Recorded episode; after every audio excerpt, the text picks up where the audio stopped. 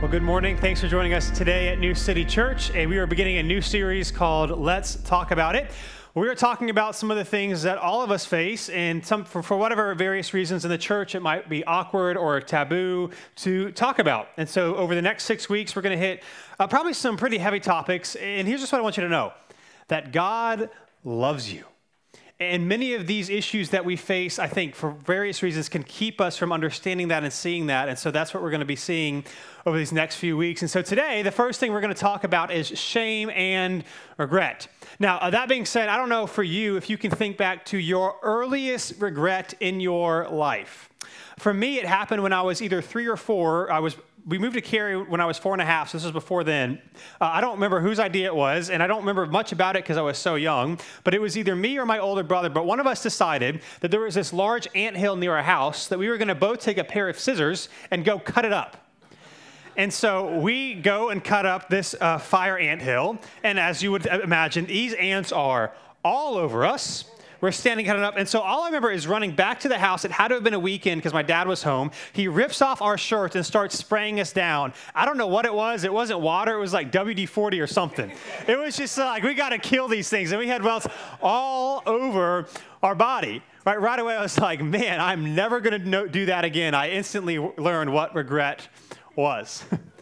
Now, all of us, again, maybe have some funnier, lighthearted ones, and I think all of us also have some serious ones. And so, as we talk about this topic today, I just want to let you know something. Uh, for me, I have a lot of regrets in my life. Uh, I am not one of those people that says, well, I, all the mistakes I've made, I've learned from them, so I have no regrets. I just don't think that's true. I, there are many things that I've said, things that I have done, actions that I have taken that have hurt a lot of people over the course of my life. And there are a lot of things that if I could, I would go back and change them. And my guess is that this room is also full of people that you say, you know what, there are a lot of things that if I could do over differently, I would do them. Now, the problem is, we can't change what we have done. And so today we're going to look at this question. Knowing that we can't uh, change them, how should we deal with our shame and regret? Since we can't go back and change what we have done, how do we deal with it? Particularly if you have some shame and regret in your life that really weighs you down, that you are really embarrassed about, that you have a hard time overcoming. How do you deal with your shame and regret? And so that's what we're going to be looking at this morning. Now, we're going to be reading about what happened to Peter. We're going to see uh, some time in his life, one of the followers of Jesus who blew it big time, and how God redeemed him. And so before we get into the story, I just want to give you a couple of background or get us up to speed on who Peter is so we can understand this story better. Now, Peter was Jesus is pretty much the leader of his disciples. Now, his original name was Simon, who after Jesus called him to follow him, changed his name to Peter. Now, Peter in Greek is the word Petros, which means rock. So originally, his name was Simon Bar Jonah, which means Simon, son of John. His name was now changed to Peter. And so, if he were alive today, you could call him the Rock Johnson. You could, you know, you could do that. Now, on top of that, Peter was a professional fisherman, which means he was outdoorsy. He was probably in shape. He was probably rugged. In fact, he might look something like this. I think that's what he might look like. Now, I know what you're saying. You're looking at this and you're like, man, something looks off. Um, I had no idea you had a tattoo. I just, I didn't know. And so that you can, you can take that down. That is, uh, that's what Peter uh, might have looked like. Now, this is Peter. Again, he is the leader, or supposed to be, the leader of the disciples. Again, Jesus changed his name. He said, On this, your name will be Peter, which means rock, and on this rock I will build my church. He was a foundational leader in the early church. And after the Jesus' resurrection, he was supposed to kind of help lead the charge to spread the gospel of what Jesus had done. This man might have had the biggest calling in the gospels, and yet Peter also experiences what you could argue is the greatest failure. Uh, really quick recap. Again, we've been in the Gospel of Mark, so it's only fitting that we talk about Peter one more time. On the night that Jesus was going to be betrayed, he's telling his disciples again that he's going to die. And what does Peter do? That's not going to happen. I will die with you. I will fight with you. And all the other disciples are like, Yeah, we'll do it too, Jesus. And then just a few hours later, what happens? Peter denies Jesus not once, not twice, but three times and even curses his name when he is being accused of being one of Jesus's followers. And in fact, in Luke's gospel, it tells us that after the rooster crowed, after Peter has denied Jesus three times, uh, that Jesus turned and looked at Peter and they locked eyes from a distance during Jesus' trial. And in that moment, Peter, who was supposed to lead this charge, who had been radically changed by this man named Jesus, has betrayed him. And so if you want to you want to talk about shame and regret, right? That's a great example of that. Someone who did something they literally said they would never do. Right? And so if you're here this morning, your question for us is simply this Have you ever done something that you said you would never do? Have you ever done that? You see, what happens is sometimes we experience shame and regret because of decisions that we have made, but it becomes even worse when it's a decision that you promise yourself, I will never do. I'll never be like my dad and how he treated us and then you get busy, you've got a lot going on, your temper gets short, and then all of a sudden you find yourself speaking to your kids the same way your father spoke to you. Or I'll never be like my boss. When I get older and I've climbed the corporate ladder, I'm not going to be uh, motivated by the office politics and by greed. And then lo and behold, as you've gotten a little bit older, as you climb that ladder, you've got the expenses, you've got kids' colleges to deal with, and all of a sudden you start doing some of the things that you might have said, I will never do. I'll never do that. I'll never say that. I'll never become that type of person. And in those moments, typically what happens is you catch yourself at some point, be like, I am now the person, or I've done the thing that I said I would never do. And how do you overcome it? Let's look at what Peter did. It says this. In John chapter 21, we'll be there here this morning. We're going to read a couple of verses. In John chapter 21, if you have a Bible, you can go ahead and turn there. If not, it'll be on the screen, and you can put the page number on there if you want to put the John reference on the screen. Uh, it'll be it will be in the New Testament of John chapter 21. And if you don't have a Bible, you can take one of those black ones home. It is our gift to you. Now, again, our question this morning is how should we deal with our shame and regret? When we've blown it, whether it was recently or a long time ago, and it's the weight of it is still on you, what should we do? Here's what happened to Peter. It says this, is about seven or eight days after the resurrection of Jesus. The disciples have already seen Jesus at least one time. Then it says this, John chapter 21, verse 3. I'm going fishing, Simon Peter said to them. Now, again, remember that Peter, as we just talked about, was a professional fisherman before he became a follower of Jesus. And so when he says he's going fishing, this is not about recreation. This is rather about occupation. But Peter is probably thinking that I failed, that I've blown it, and so I guess I'll just go back to the thing that I used to do. And I think if we're being honest, this is the temptation for all of us. That whenever we fail, whenever we sin, whenever we give in to that temptation, to that thing that we said we wouldn't do, or behave in a way that we said we wouldn't behave, what do we think? Well, uh, because I, I, can't do, I, can't be the person that I'm inspiring to be. So I might as well go back to the thing that I used to be. I can't be the person that I want to become. And so I might as well be the person I have been because really I can't change and there's no hope for me. And if you've ever thought that, I just want to tell you something. We're going to mention this a couple of times throughout this series, and that's this that you do not have to do the things that you used to do because in Christ, you are not the person you used to be. Right? If you're a follower of Jesus this morning, as you struggle and as you fall, as you sin, as you give into temptation, here's the reality for you that you do not have to do the things that you used to do. Because in Christ, you are not the person you used to be. Listen, there's no doubt that Peter is probably thinking that I have blown this so much that I should just go back to what I did before. There's no hope for me. I've messed up my calling, my assignment, so I'm just going to do this fisher thing because at least I know how to do that. But here's the reality Here's the reality. Uh, while Peter might think he hasn't changed, he has. In the moment, he might not think it or believe it, but he has. And I think all of us have been there, right? I'm not the person I want to be, or I can't get past the thing that, I, that I've done. It still haunts me today. Peter is not that same man, whether or not he thinks about it or not. He has been radically changed by Jesus, and we are going to see what Jesus does to him to show him that he is not too far gone. Now, what happened? I'll read it really quickly in Matthew, it'll be on the screen. At the end of Matthew chapter 26, what happens? Jesus, again, he's on trial. Uh, Peter is following Jesus from a distance after he leaves him. He's in this courtyard, and one, uh, somebody comes up to him and is like, Hey, you sound like you've been with Jesus. You look like them. He's like, No, I haven't. Happens again. He's like, No, I don't know Jesus. And so he steps out of the courtyard. He's a little bit further from where the trial is going on, and then he gets confronted again, and he not only denies knowing Jesus, but then it says this, verse 74 Then he started to curse and to swear with an oath. I don't know the man. Immediately, a rooster crowed. And Peter remembered the words that Jesus had spoken Before the rooster crows, you will deny me three times. Not just deny, but like cursed even knowing Jesus. And then it says this And he went outside and wept bitterly. So, to Peter's credit, he's, he's blown it. But he does do something that is really important and that is really helpful. That in the, at least in this moment, what does he do? He sits in and he feels his regret and his failure. He doesn't pretend like it doesn't matter. He doesn't pretend that he's not affected by it. He experiences it and he uh, works through it.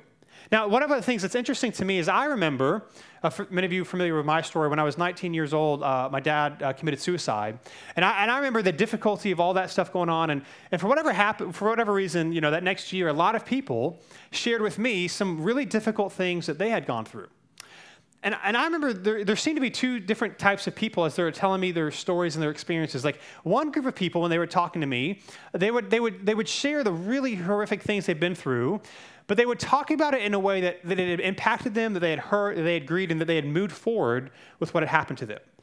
But then there was other people, and it seemed like when they would share what was happening, even if it was 10, 15, 20 years ago, it was like it happened yesterday.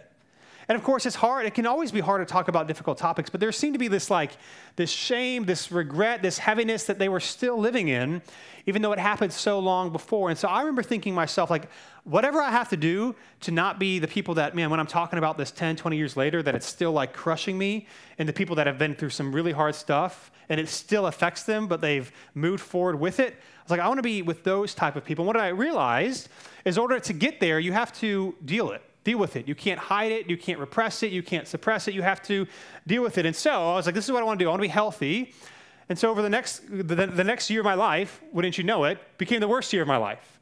Not just my dad's dying. There's a lot of a few other things that happened. Of course, that one was the biggest one. But what did I do? I felt my shame, or felt my regret, rather, things I should have done, things I should have said. I felt my grief and uh, the hardness of what was going on. I met, met with a counselor. I had a few trusted friends that I would talk to, even though it was hard in the moment. I did things that were healthy, but they were really, really hard. And so today, what I want to do this morning is this I just want to make this really practical. I want to give you three things to know or to do when it comes to dealing with shame and regret. If you've got things in your past, as we all do, but it still seems to weigh really heavy on you, whether it's something that you've done or something that's been happening to you, three things to do when it comes to shame and regret. Here's the first one. We need to know this that your shame and regret will always rule you if you don't express it. Your shame and regret will always rule you if you don't express it. So, what happens with Peter? He denies Jesus, but he doesn't pretend that it's not radically wrecking him and it's hard for him. And what often happens when we have something that we've done that we are terribly ashamed of or that we regret, we want no one to feel, find out about it, we do one of two things typically. We can repress it, right? We can act like it's not that big of a deal, or we can suppress it. Anytime we feel those feelings or those emotions, we try to push them back down like they don't matter. And then what happens is that we have all these Bible verses to try to like make us feel good, or maybe Bible verses that people tell us with good intentions and then uh, what happens is we can't deal with the shame, the pain, and regret that we have. So we have verses like this. It says, like, well, it's just a light momentary affliction, right? So we repress our shame and regret. Or there's verses that say, leaving what lies behind and striving toward what lies ahead of me. But I'm not going to let this thing hold me down. Now, in, those, in, the, in context, those verses are, are quite beautiful in what they're talking about. But when you take them on their own and you're talking about people that are experiencing shame and regret, it makes it feel like, well, I'm supposed to strive towards what they had. That was in the past, not a big deal, off one shoulder, who cares? I'm going to move forward. So we repress it. Or we can suppress it. Whenever it starts to bubble up within us, we feel like we should tell someone, we should do something about it, we hide it, right? We, again, Bible verses, fixing my mind on things above, right? This is a bad thing. It makes me feel bad. I'm going to not think about it. I'm going to not talk about it. Or like our culture today, it's like choose joy, be really happy all the time. And anytime I think about that, well, it doesn't put me in a good mood. So we don't like to think about it. We don't want to grieve it. It's too hard. It's too embarrassing. And at least Peter, in his greatest moment of shame and regret, does something right. He doesn't repress it, he doesn't suppress it, he expresses it. He sits in it, he feels it.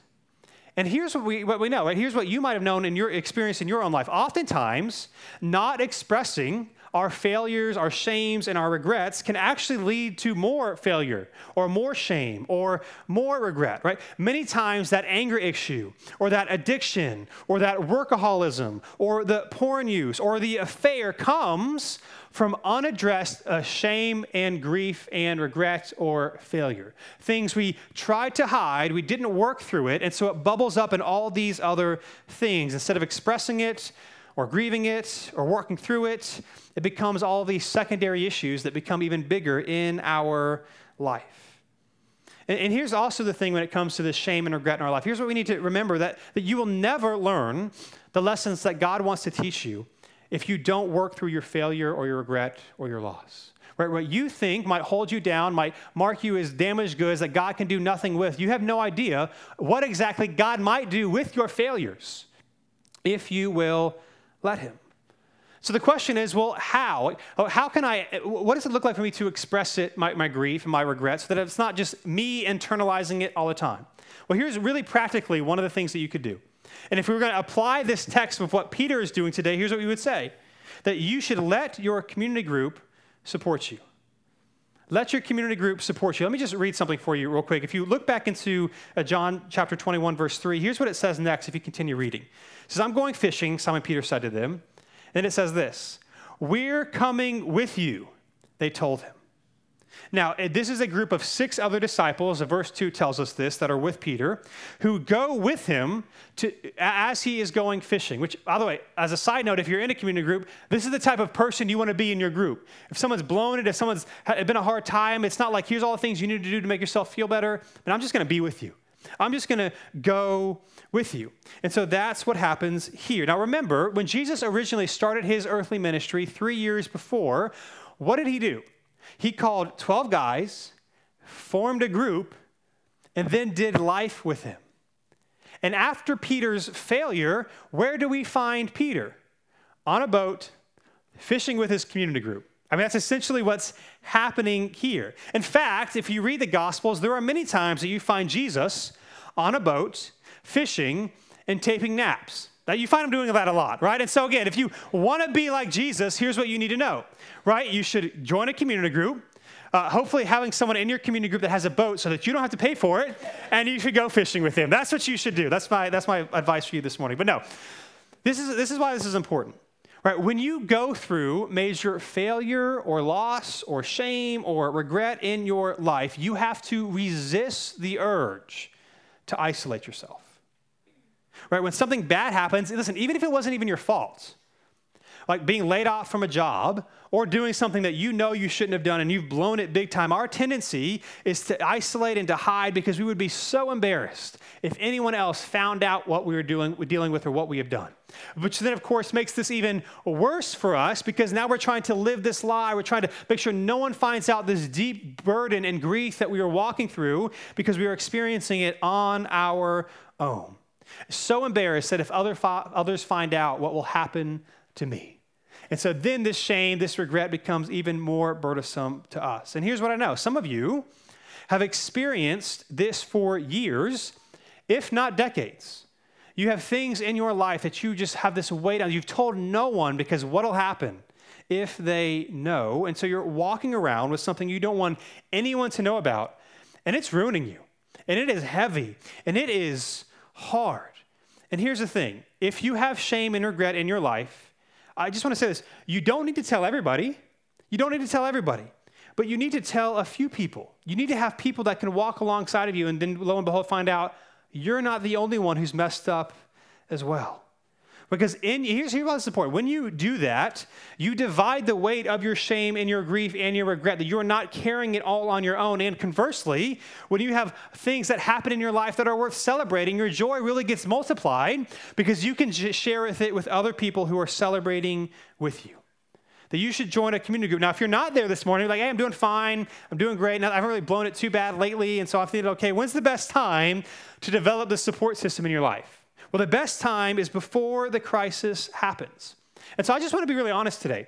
I think one of the most faithful things some of us could be, could, should need, perhaps, one of the most faithful thing that you could do this morning is join a community group if you are not in one, if you do not have people that you can be honest about. So if that's you, you can text NCC groups. It's all one word to 97,000 NCC groups to 97,000 to get in a group so that you can be like Peter and not walk through this alone. So that's what it says there, that we should uh, let your community group support you. And then here's the third thing. I want to see how Peter does this. Here's the third thing we can do if you're walking with shame and regret this morning that you should cast yourself on the mercy of God. You should cast yourself on the mercy of God. Here's what it says next. Let's read a few more verses. We'll continue in verse 3. So he's going fishing, his community group joins him, and then it says this They went out and got into the boat, but that night they caught nothing. When daybreak came, Jesus stood on the shore, but the disciples did not know it was Jesus. Friends, Jesus called to them, you don't have any fish, do you?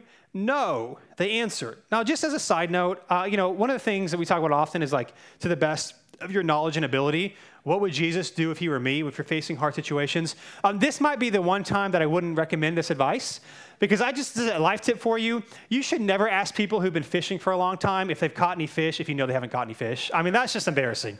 Like Jesus just hits them low, right? He's, he knows it, makes them say no. But then he says this, verse 6.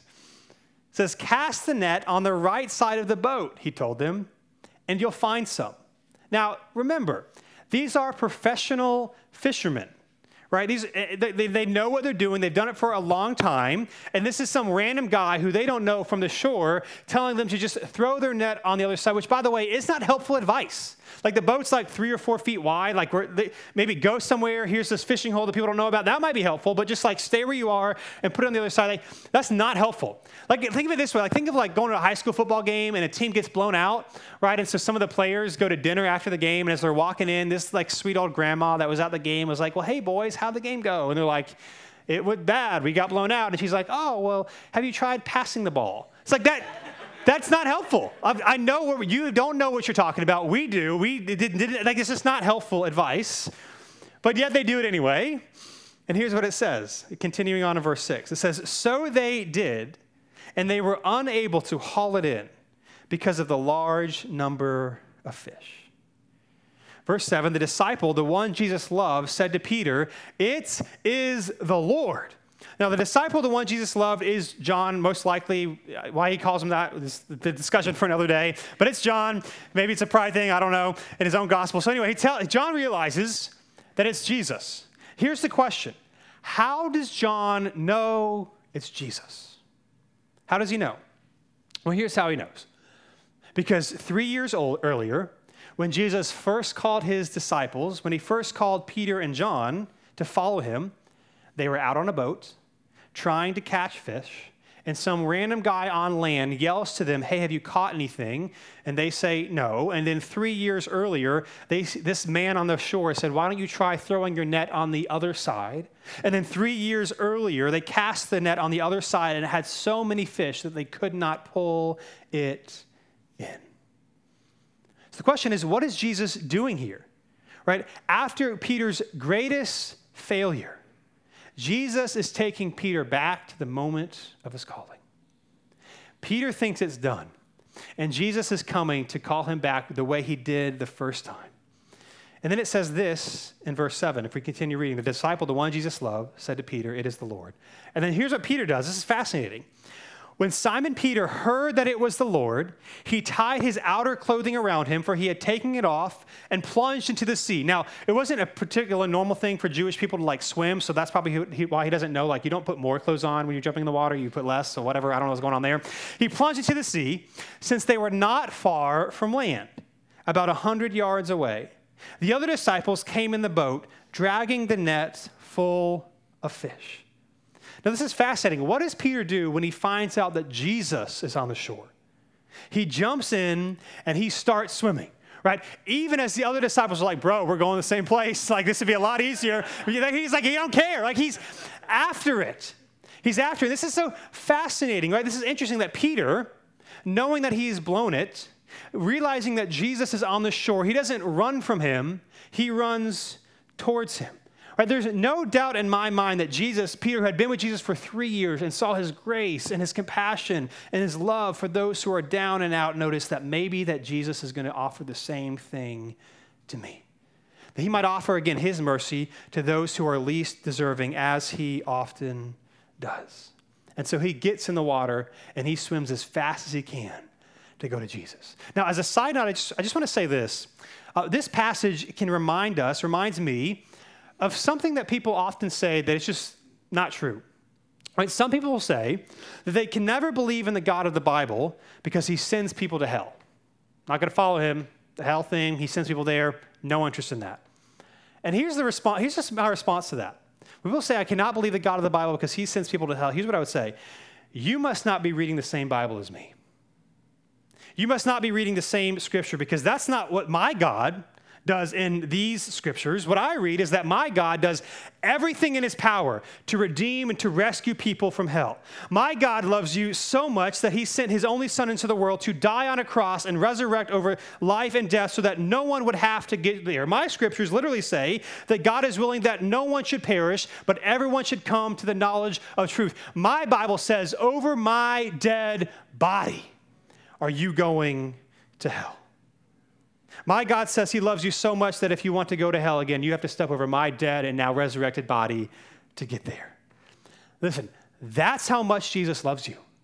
That's how much He cares for you. Regardless of the size of your shame or your regret, this is who Peter is running to His Redeemer and His Rescuer. And here's what I know for some of you, for you here, for those watching online, the bomb blew up just recently right? Maybe the marriage looks like it's over. The kid has said they're going to go a different direction in your life that you know is going to lead to pain and regret and, and destruction in their own life. Or maybe you've finally done that thing or you've become that person you said you would never become and I've blown it. Or maybe you've blown it for the 1000th time. What should I do, you might ask? And here's the answer cast yourself again on the mercy of God. This is what Peter has done. Cast yourself on the mercy of God. And you can put that point back on the screen. Here's what we see happening here that regardless of how you feel, regardless of what you think God should do to you, regardless of what other people might have done to you in your life, that you and I should ask God for His mercy because every time, not sometimes, not depending on His mood, not depending on how many times you've blown it, but every time, God always responds to repentance with grace. Every time. And this is what Peter does. This is what Peter does. Now, what's interesting to point out here, as we continue to read in verse, in, in verse 9, or we'll read a few more verses of what happens next. Uh, in the beginning of, uh, there's only two times in the Bible um, where a charcoal fire is mentioned. There's only two times in the Bible. One is at the denial of Jesus, when Peter denies Jesus and says he's never known him, he's cursed him out. And here's a second one. If you go back to John uh, chapter 3, starting in verse 9, here's what it says next. And you can put the John on the screen. It says, When they got out on land, they saw a charcoal fire there. So not only is Peter finding Jesus at where he first called him, called him, Peter is now finding Jesus around something that, that symbolizes his greatest failure. Only two places in all of Scripture where a charcoal fire is mentioned one where Peter denies Jesus, and the second one is here. Now, again, it's also worth pointing out that they are fishing on the Sea of Galilee, which is about 75 miles from Jerusalem, where Jesus was crucified, which means that Jesus had to walk 75 miles to come find Peter. And he meets him at a charcoal fire, again, a symbol of the place of Peter, Peter's greatest failure and greatest regret, where Peter denied knowing Jesus not just once, not just twice, but three times. And then here's what Jesus does at this charcoal fire. If you look down to verse 15, it says this. It says, When they had eaten breakfast, Jesus asked Simon Peter, Simon, son of John, do you love me more than these? Yes, Lord, he said to him, You know that I love you. Feed my lambs, he told them. Verse 16, a second time he asked him, Simon, son of John, do you love me? Yes, Lord, he said, You know that I love you. Shepherd my sheep, he told him. Verse 17, he asked him the third time, Simon, son of John, do you love me? Peter was grieved that he asked him a third time. Do you love me? He said, Lord, you know everything. You know that I love you. And of course, we don't know what's going on in Peter's head, but it's probably easy to imagine that perhaps after the third time that Jesus asked Peter if he loves him, that Peter might start to understand what's going on here. That Peter denied him three times. The shame, the regret that Peter thinks it's over for me because of what I have done. The shame and regret that Peter assumes now disqualifies him from playing a part in God's kingdom. Jesus is now calling him back from the sea, calling him to a charcoal fire, again, a symbol of his greatest failure to show him that, Peter, you're back in the game. Peter, you are not going to be defined the rest of your life for what you did, but for how I'm going to radically give you grace and mercy and love. For Peter, he's saying, let's get back out there and tell everyone everywhere that I can redeem anyone anywhere.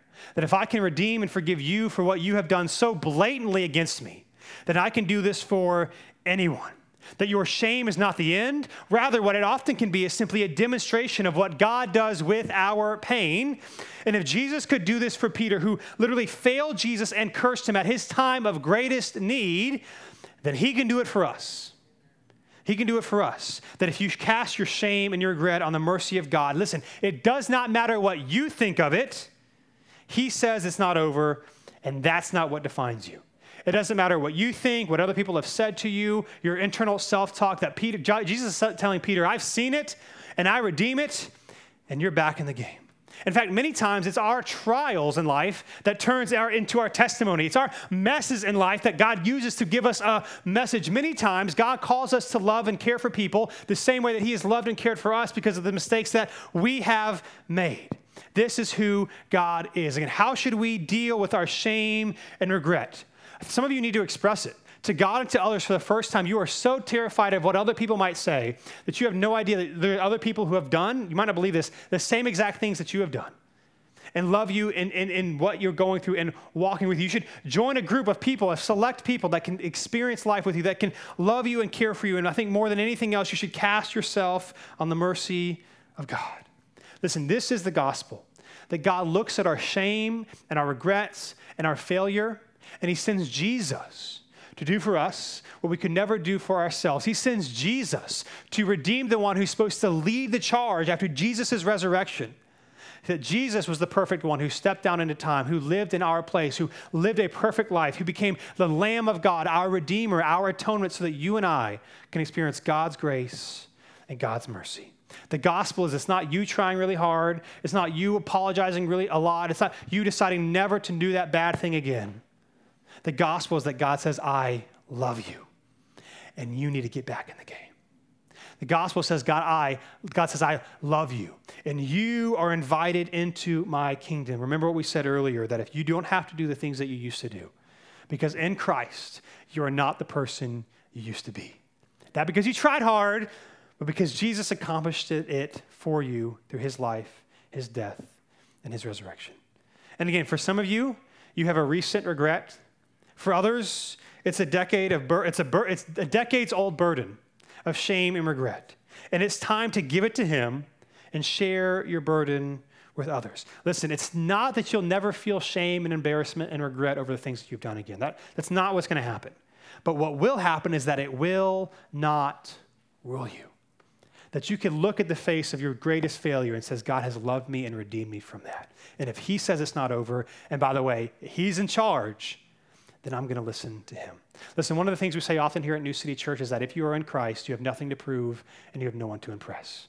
This frees us to be able to express and to walk with the Lord with our shame and our grief. You have nothing to prove because Jesus' perfection proved it for you through his life, death, burial, and resurrection. You have no one to impress because if you are in Christ, if you have admitted your sin and asked him to redeem you, God looks at you the same way he looks at Jesus, which is chosen and loved and redeemed and cared for and welcomed into the kingdom. You have nothing to prove. You have no one to impress. God is inviting us to give our, to give our shame and regret to Him, to see what He might